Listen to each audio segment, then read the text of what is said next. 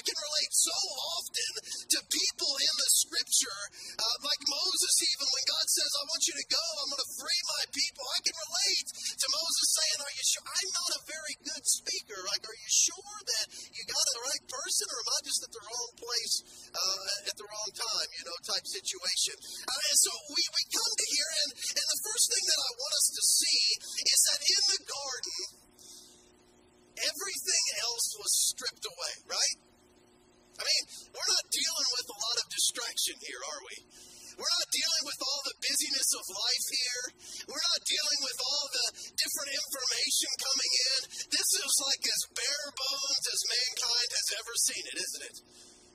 I mean, just the garden. And, and you've probably thought about this. How beautiful must have that garden have been? With all, everything just like it needed to be, all the beauty in God has made, none of that. You are communing and fellowshipping with God Almighty in the garden. Can you imagine? No distraction or little distraction. There's going to be some. Just you and God in the garden. I mean, it kind of gives you a picture of what heaven may be like, Mike, doesn't it? Just you and the Savior. Just spending time together. What a beautiful picture that is. And so God put mankind in the garden. And, and God gave them, we're going to look at as we sang about the first and second Adam this morning, the first Adam that came. God gave them this perfect scenario. Couldn't get better than this. I mean, he, he set them up in the garden, and he and he, he communed, he fellowshipped with them in the garden, like like everything was was exactly as any of us would want it to be. And and God's word was crystal clear because it always is, isn't it? He he, he said, "You're going to tend the garden, uh, but there's one thing, just one thing that I'm gonna I'm gonna say don't do. One thing. Now you think about that compared to today, right? You're like, man, one thing, really? Couldn't even do that. One thing. Don't eat from the tree of the knowledge of good and evil. That's it. So would you say in this scenario that the that the garden uh, that the instruction from God, the word of the Lord came? Would you say that that was clear? Yeah, there we go. Okay, don't I got five points. All right, now okay. we're gonna go quick though. If you listen quick, all right. So so so yeah. So it was clear. There was. I mean, there was no distractions. There was nothing to to lead them astray or to get them off track, really, or very little. It was so clear. There was one thing: don't eat from this tree, and you enjoy everything else that I have made, but just stay away from this. So so the command is given from God, and it's a clear command. Let me ask you this question: Who was the command given to?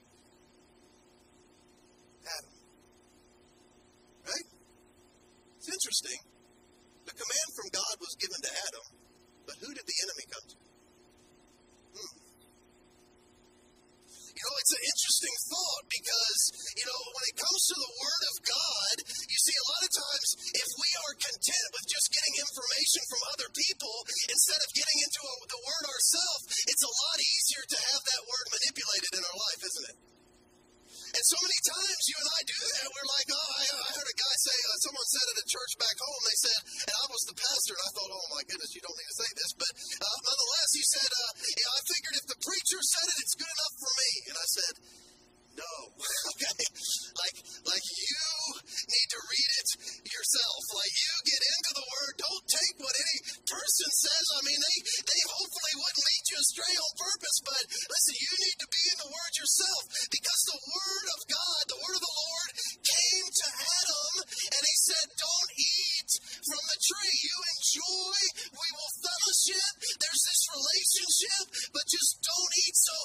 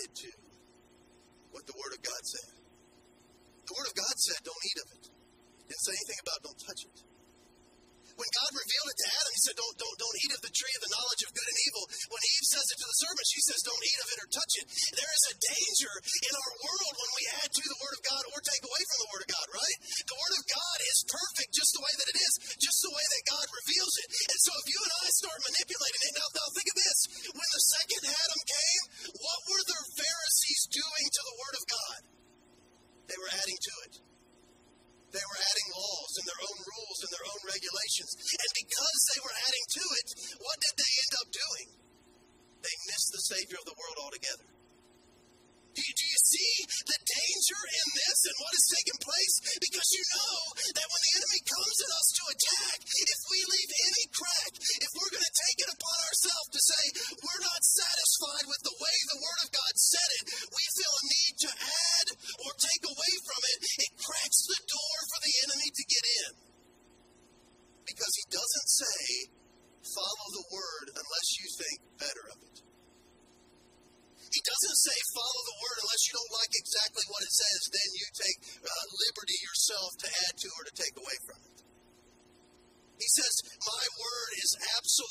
truth, and that's what you need to follow. And you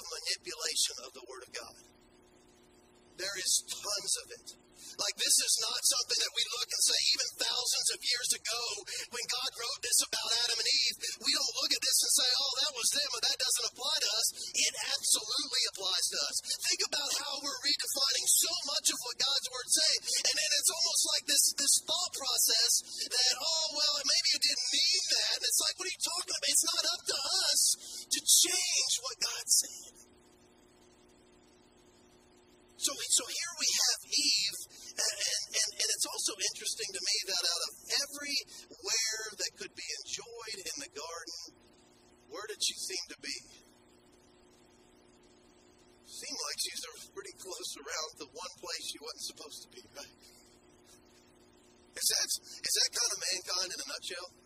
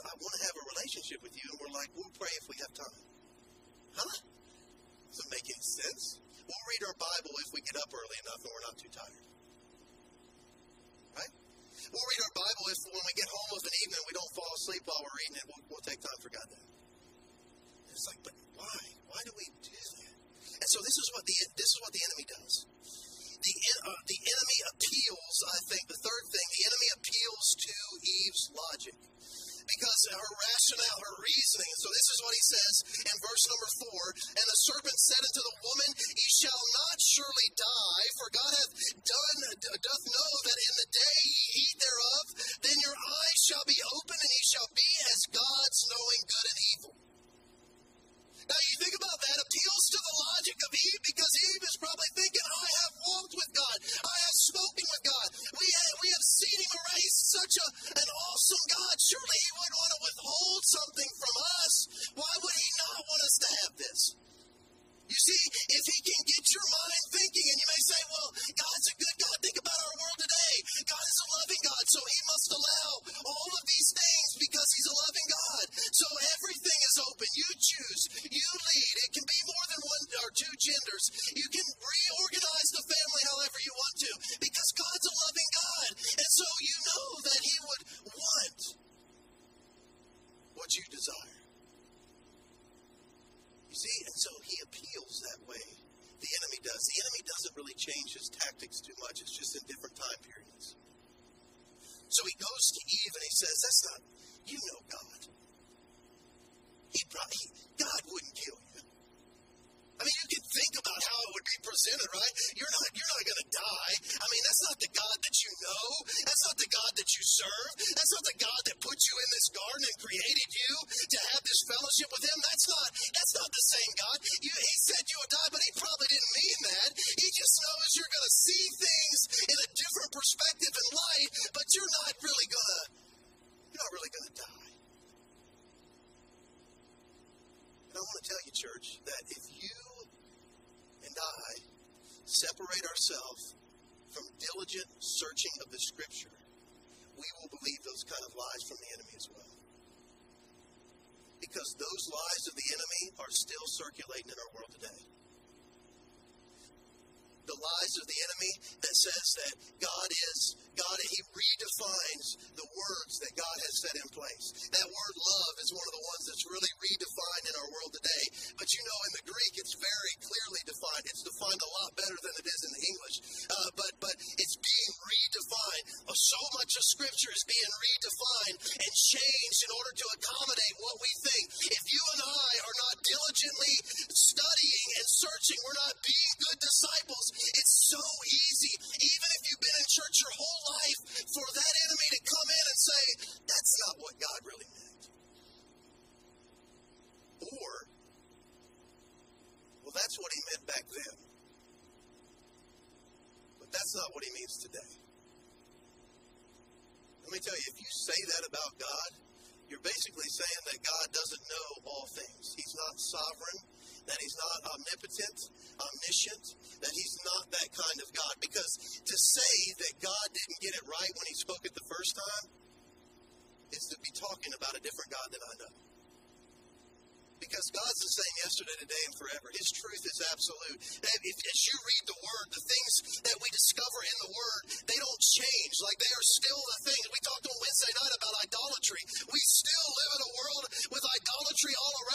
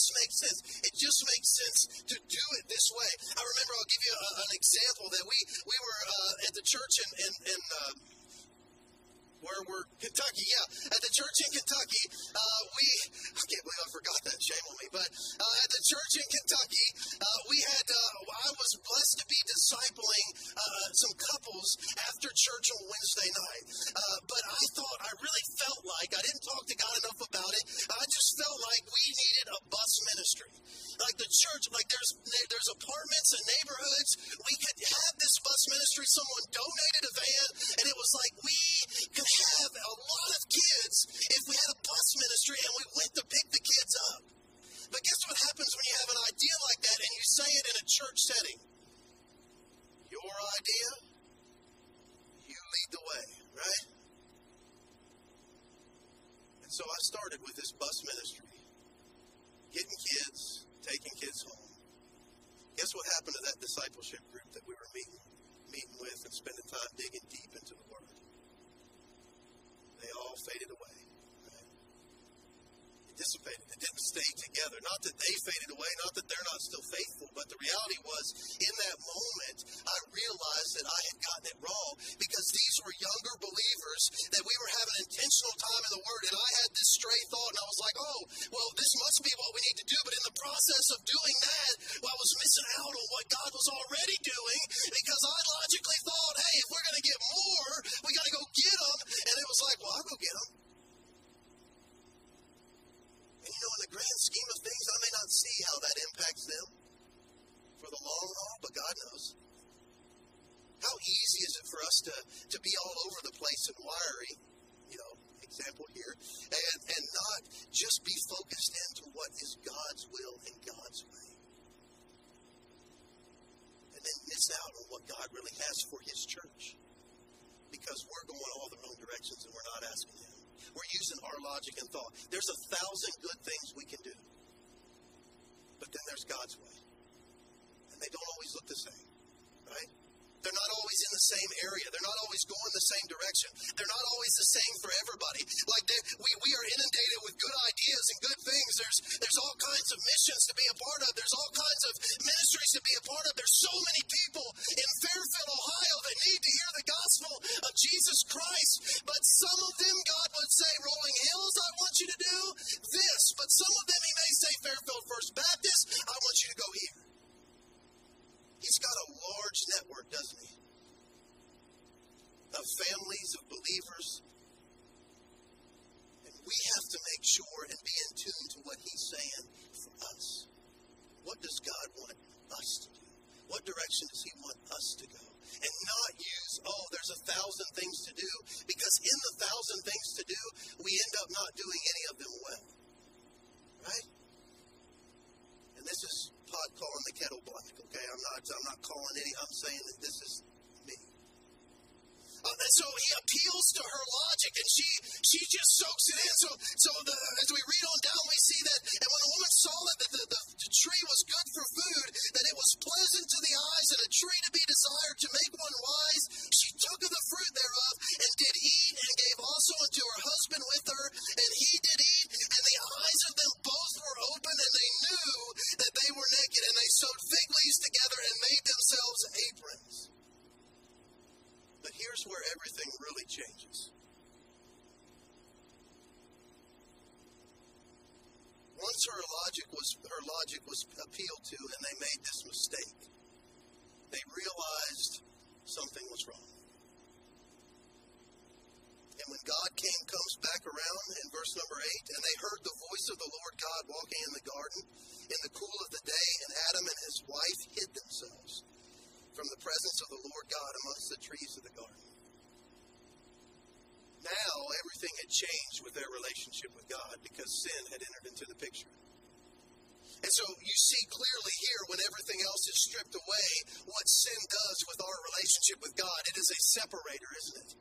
The God that they would have once run to and said, Oh, I, I love you, and I'm so glad to, to, to spend this time and this intimacy with you. Now they are realizing they are naked and they are running and hiding from the great creator that has put them in this beautiful garden and has been with them all along the way. Now the answer is run and hide. And the fourth thing I think we see is this a conviction that keeps us away. Last, last week in Isaiah, Isaiah found himself in the presence of God and he was broken.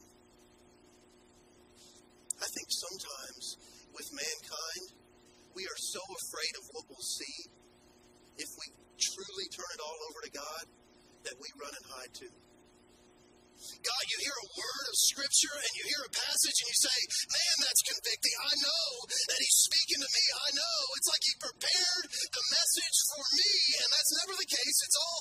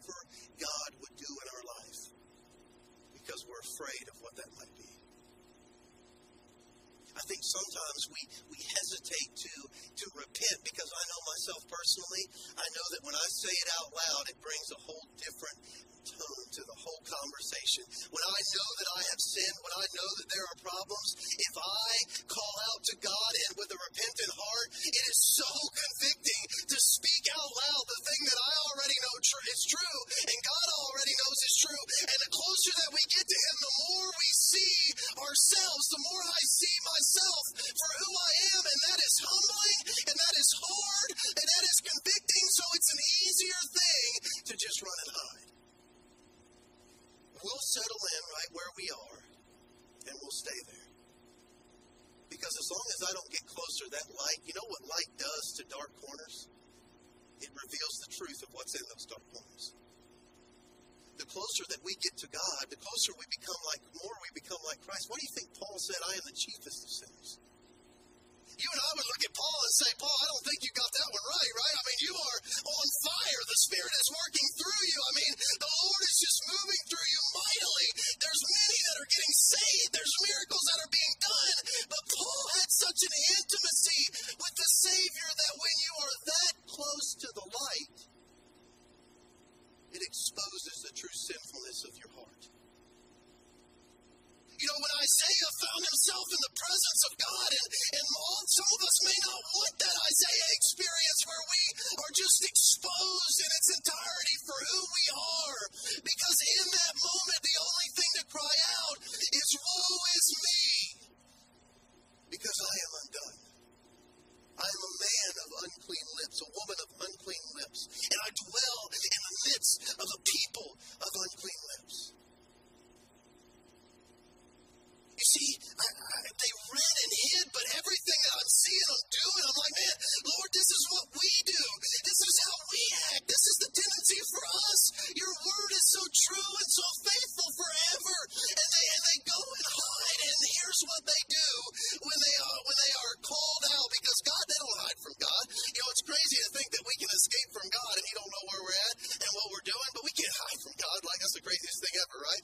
Uh, and so they run and hide, and God finds himself, and look at what happens. God called unto Adam and said unto him, Where art thou? And he said, I hear thy voice in the garden, and I was afraid because I was naked and I hid myself.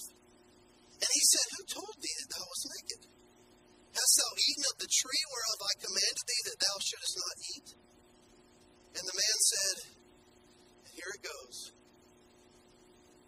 You know, you get to this passage and people say, Well, see, it was Eve's fault. But who responded to God first? Adam did. Who did the Word of God come to in the garden? Adam. So Adam responds first here. And the man said, The woman whom thou gavest to be with me, she gave me of the tree, and I did eat. But we're not done. Okay, woman, Eve, and the Lord God said unto the woman, What is this that thou hast done? And the woman said, The serpent beguiled me, and I did eat. So what did they do? They played the blame game. God, it wasn't me. You know, I was there, but I didn't. I ain't the one that got it first. It was that woman. You remember, God, you made the woman. You created. I mean, God, uh, she she made me do it, right? So God looks at the woman, and the woman's like, oh, well, you know, that serpent, Lord. I mean, you also made the serpent, and I don't know why he's here. I don't know why you, but the serpent gave it to me. I mean, serpents, it's his fault. It's the serpent's fault. You see, if we can pass the buck, we don't ever have to take the blame on ourselves. We always can justify it away and think someone else did it. But at the foundation of all these accusations, who are they really blaming? God. God made woman. God made the serpent.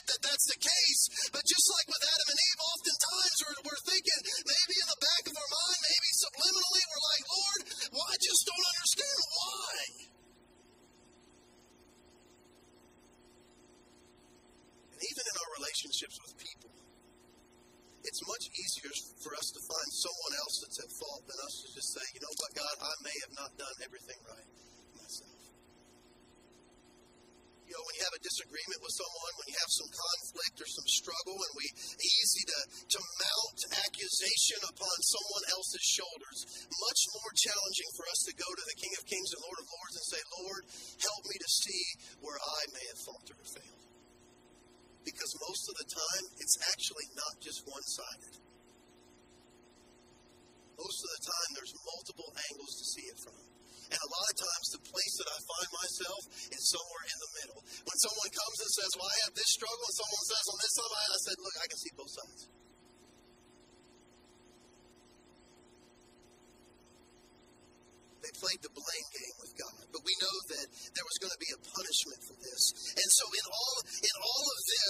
We see that in this scenario, with this first Adam, that, that God has put them in a perfect place. We see that there is this place of paradise that they, they have the privilege to dwell. God has created things in this amazing way, and in enters mankind. But mankind begins really early to make the same mistakes that we're making even today. But look at God's faithfulness. Because the first Adam failed, but there's going to be another Adam. Right? Romans 5, 1 Corinthians 15. There's going to be another Adam. And the, the next Adam is going to come in to an imperfect place. And he's going to come in for an imperfect people that are inundated with mistake and sinfulness, that are that are immersed in it, not not righteous or good, uh, but sinners. But this next Adam comes into an imperfect place. But in the midst of an imperfect place, he lives perfectly. You see, the, the amazing aspect of the second Adam, Jesus Christ our Lord, is that unlike the first Adam who had everything kind of lined out for them, they were in a perfect place, they, or they were in this place of paradise. It was a beautiful place. They,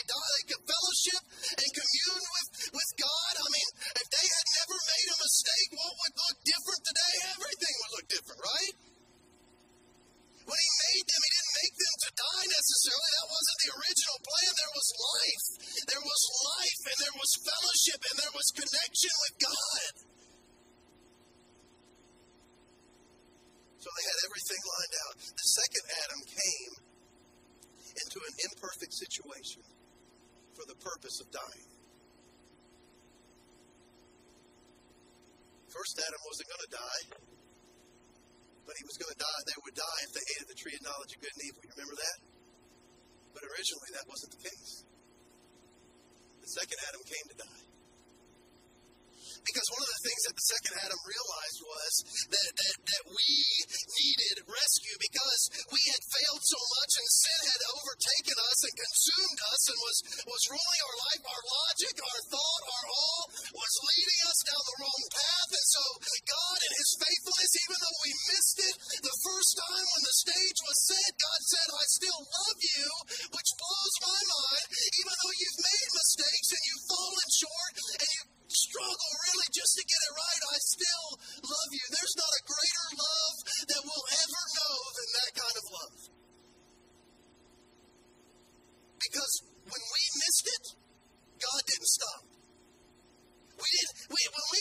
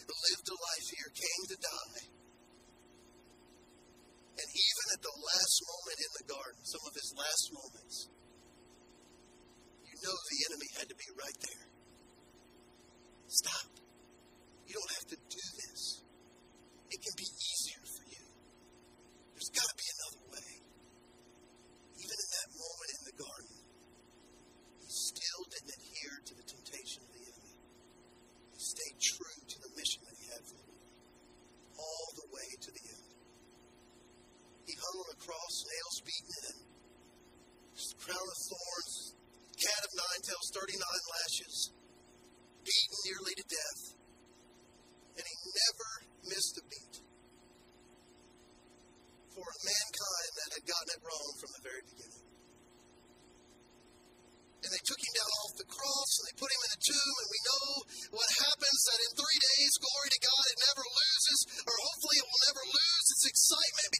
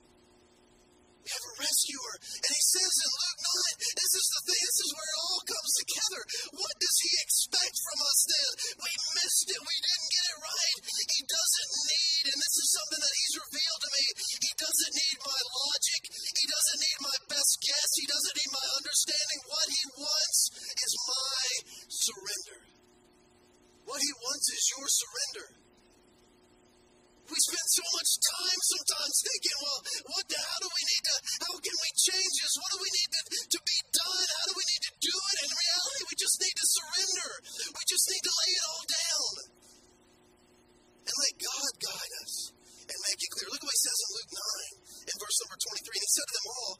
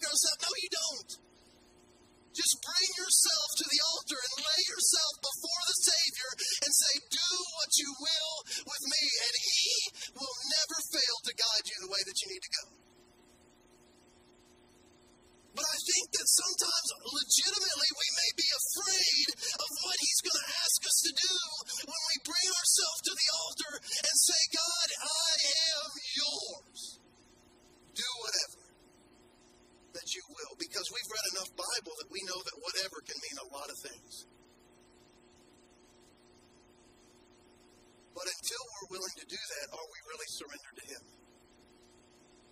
Not really. True surrender says your rights are gone. You've given them to another.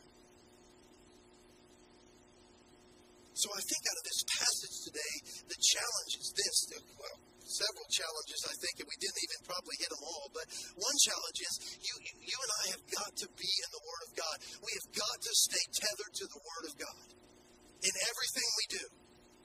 We got to make sure that we remove from our thoughts and from our mouth, yeah, I know the Word of God says this, but when you say that word but, you just need to stop altogether and say, the Word of God says this. That's where it needs to stay.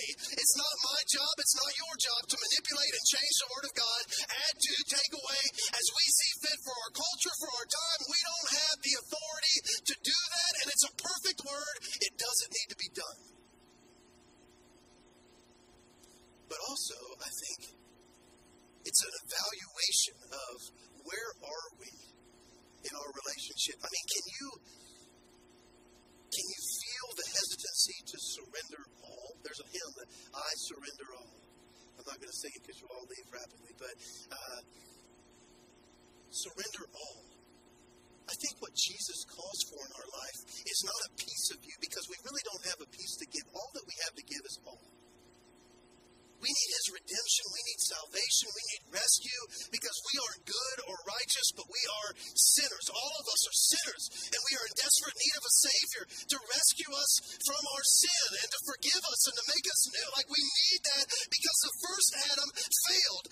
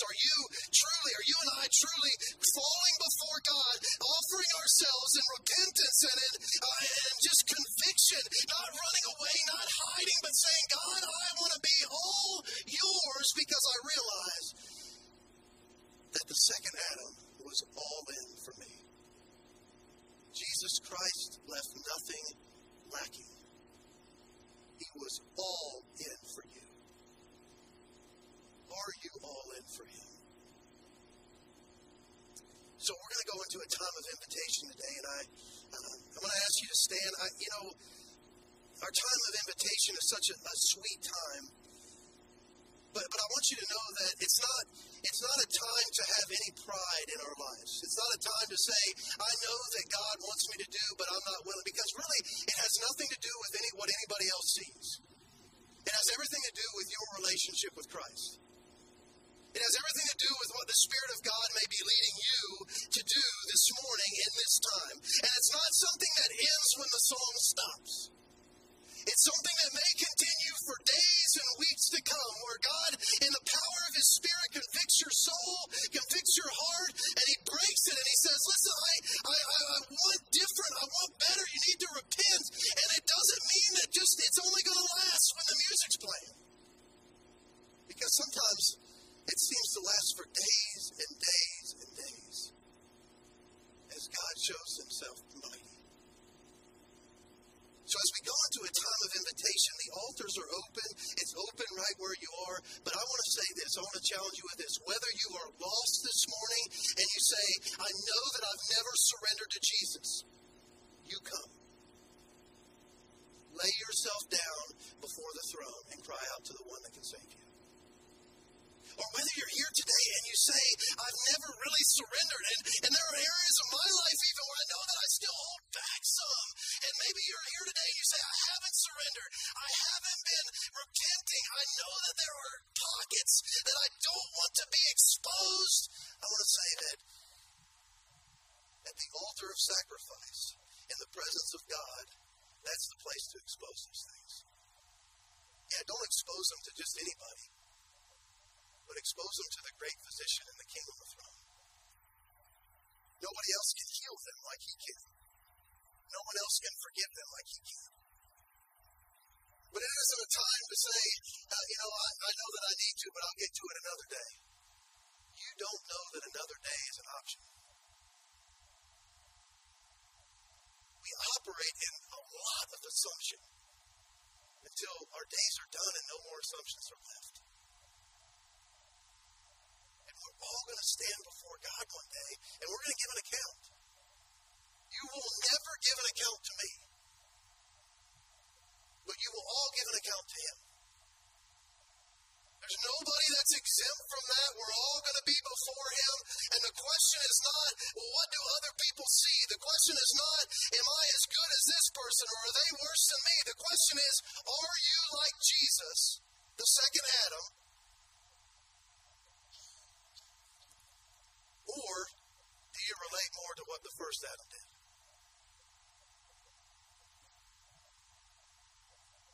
Question is, where is your relationship with Christ this morning? Non existent? Slacking? All the things that I can't help you with, I can only guide you to the one that can. He can take care of them all. But he doesn't force you. Because love says, you want to because of who He is and because of what He's done. So I want to pray for us this morning. And I just pray that, that we would always be a church that lays it ourselves down at His feet. Because that's what it takes. Dear Heavenly Father, God, we just come to you today. Even in the midst of sin and disobedience, we see your overwhelming faithfulness. Lord, us, we see your love for us, for mankind that has missed the mark so many times, even from a place like the garden. My God, your love is so unconditional, so amazing, that we cannot understand it to the fullest terms and depths that, that you extended to us.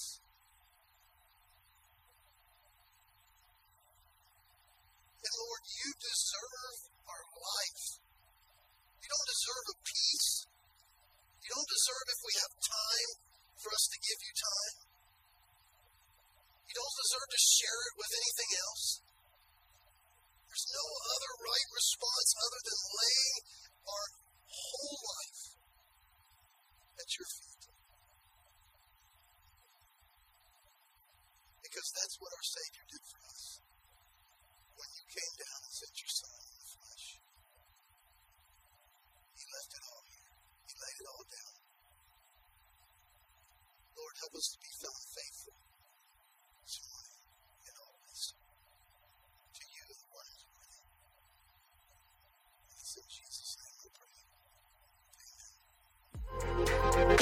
Thank